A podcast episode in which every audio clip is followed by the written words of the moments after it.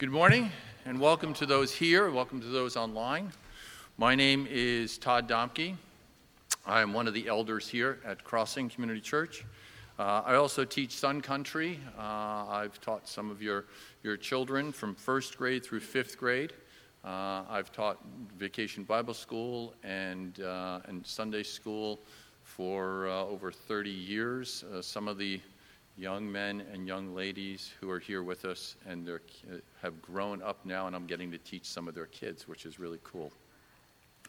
Uh, I'm uh, a husband. My wife and I, Deborah, have been married uh, coming up on 30 year, 39 years in September. Um, I, dad, I've got three sons. Sean's our oldest, uh, Adam's the middle one, and then David's the youngest. They're all married. I'm also a grandfather. I have six grandchildren. You just saw four of them kind of running downstairs or, or heading downstairs and everything. Uh, I'm a believer and follower of Jesus Christ and have been since college. Uh, I'm adopted into God's family through faith in Jesus Christ. And that's who I am today. Uh, but I want to talk about who I was before. Paul writes in 2 Corinthians 5:17, "Therefore if anyone is in Christ, he is new creation. The old is gone, the new has come." So today you get to see some of the new creation. Not that I've fully attained, but that I am growing. And so you get to see some of the building process. And some of you have had a hand in that building process. Not that I'm blaming you if it went wrong, but some of you had a hand in it. It was all good. You had a hand in the good stuff. We, uh, I'm the middle son of three boys. I never knew my father. He passed away when I was two.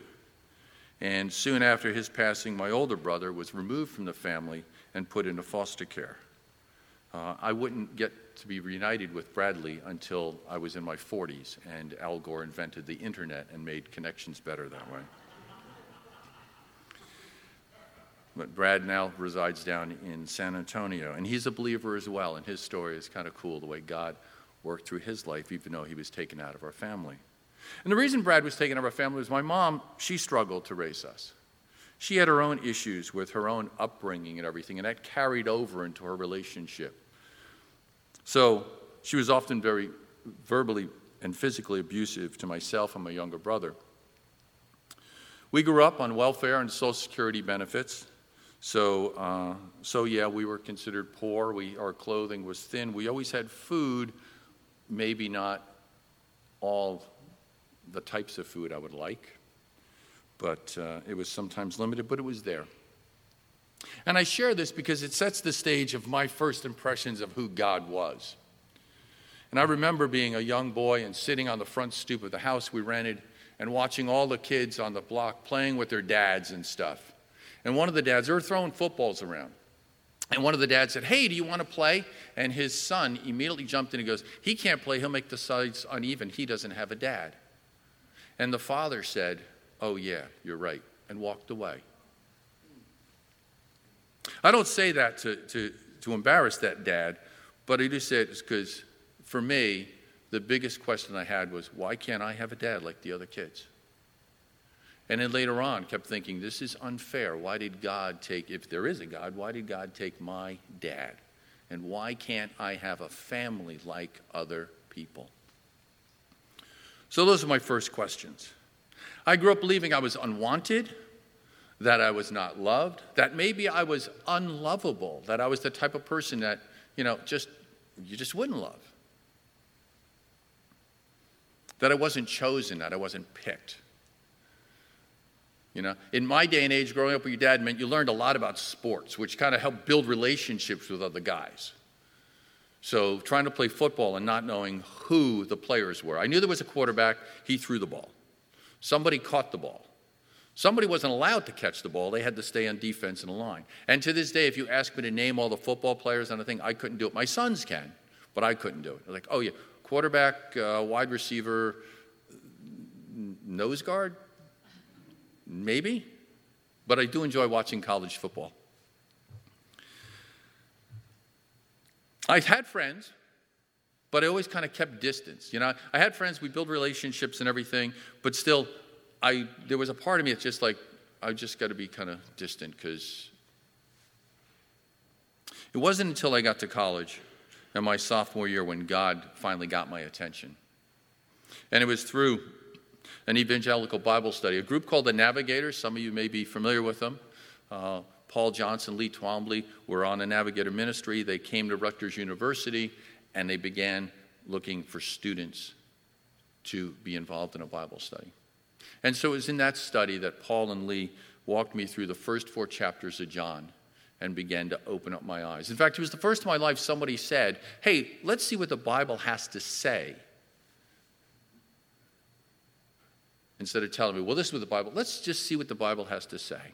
And we'd open it up and they'd ask questions and stuff, and I'd be blown away. I was like, no, no, you know, First John, and the word, who, who's the word? I'm like, no, the word's an object. No, no, read it, Todd. In the beginning was the Word, and the Word was with God, and the Word. It's like, well, that's talking about a person, not a thing, not an object, not a thought. Wait a minute. And from there, it just kind of went. And through that study, God began to lay on my heart that while growing up, I felt unwanted and unloved. That at key points in my time, God actually put men to help steer me.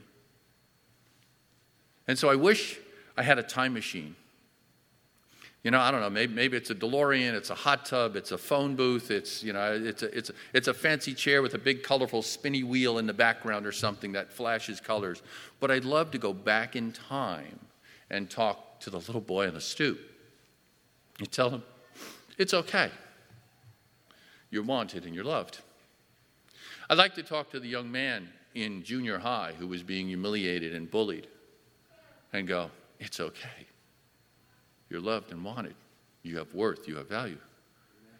I'd like to talk to the young man who got humiliated in a wrestling mat and just trounced and then had to go to school the next day.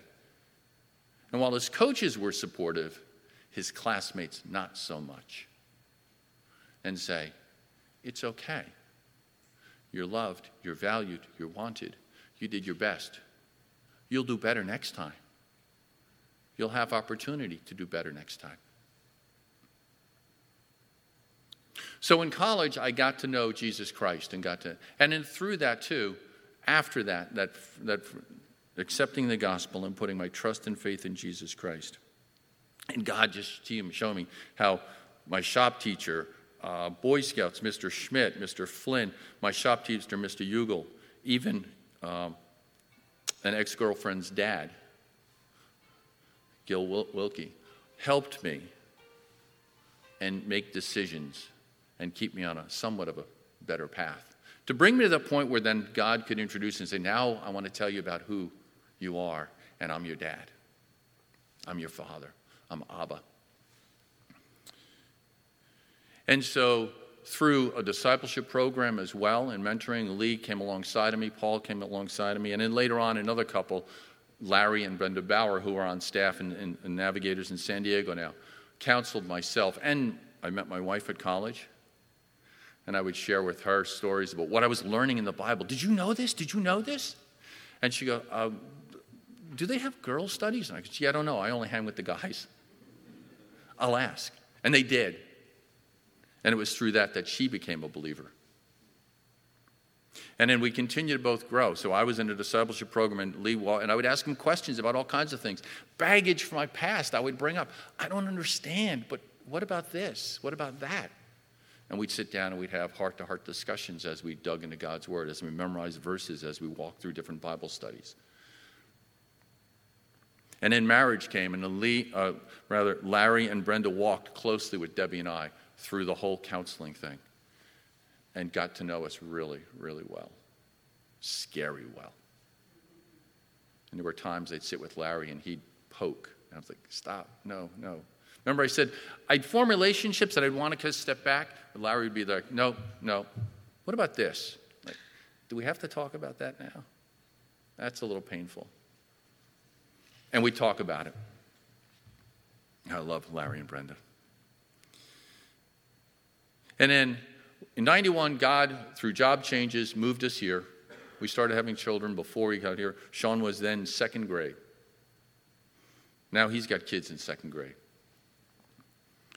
And we moved here and we came to this church.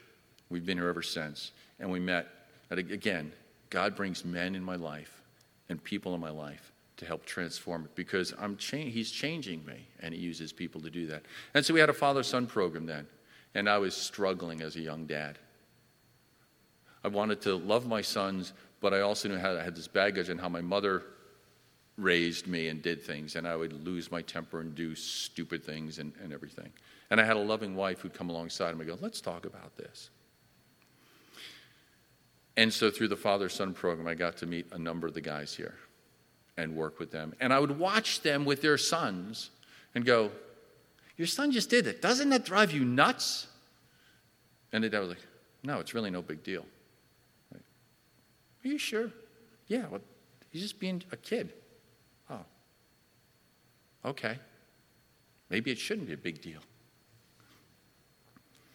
And then we did marriage seminars here too, and parenting classes and everything, and just walking with people and stuff. So I'm 63 now. Retirement's kind of on the horizon. I don't necessarily have a well, I do have a date, but you know, I was like, okay, you know, we'll see what happens. And it's coming like that.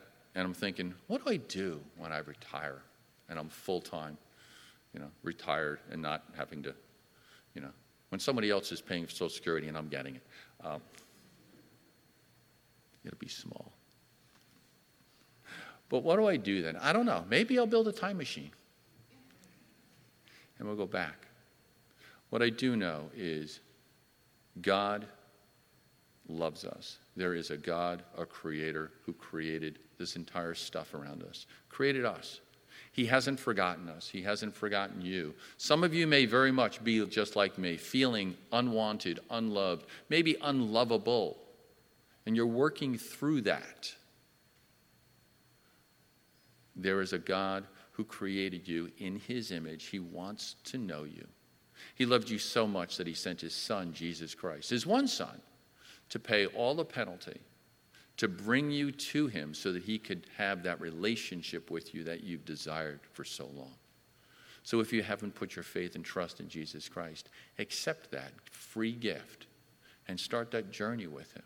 If you're not in a mentoring thing, get with somebody and go, look, you know what? Let's walk together. I need somebody to walk with me. I know I did because I didn't know what being a dad was.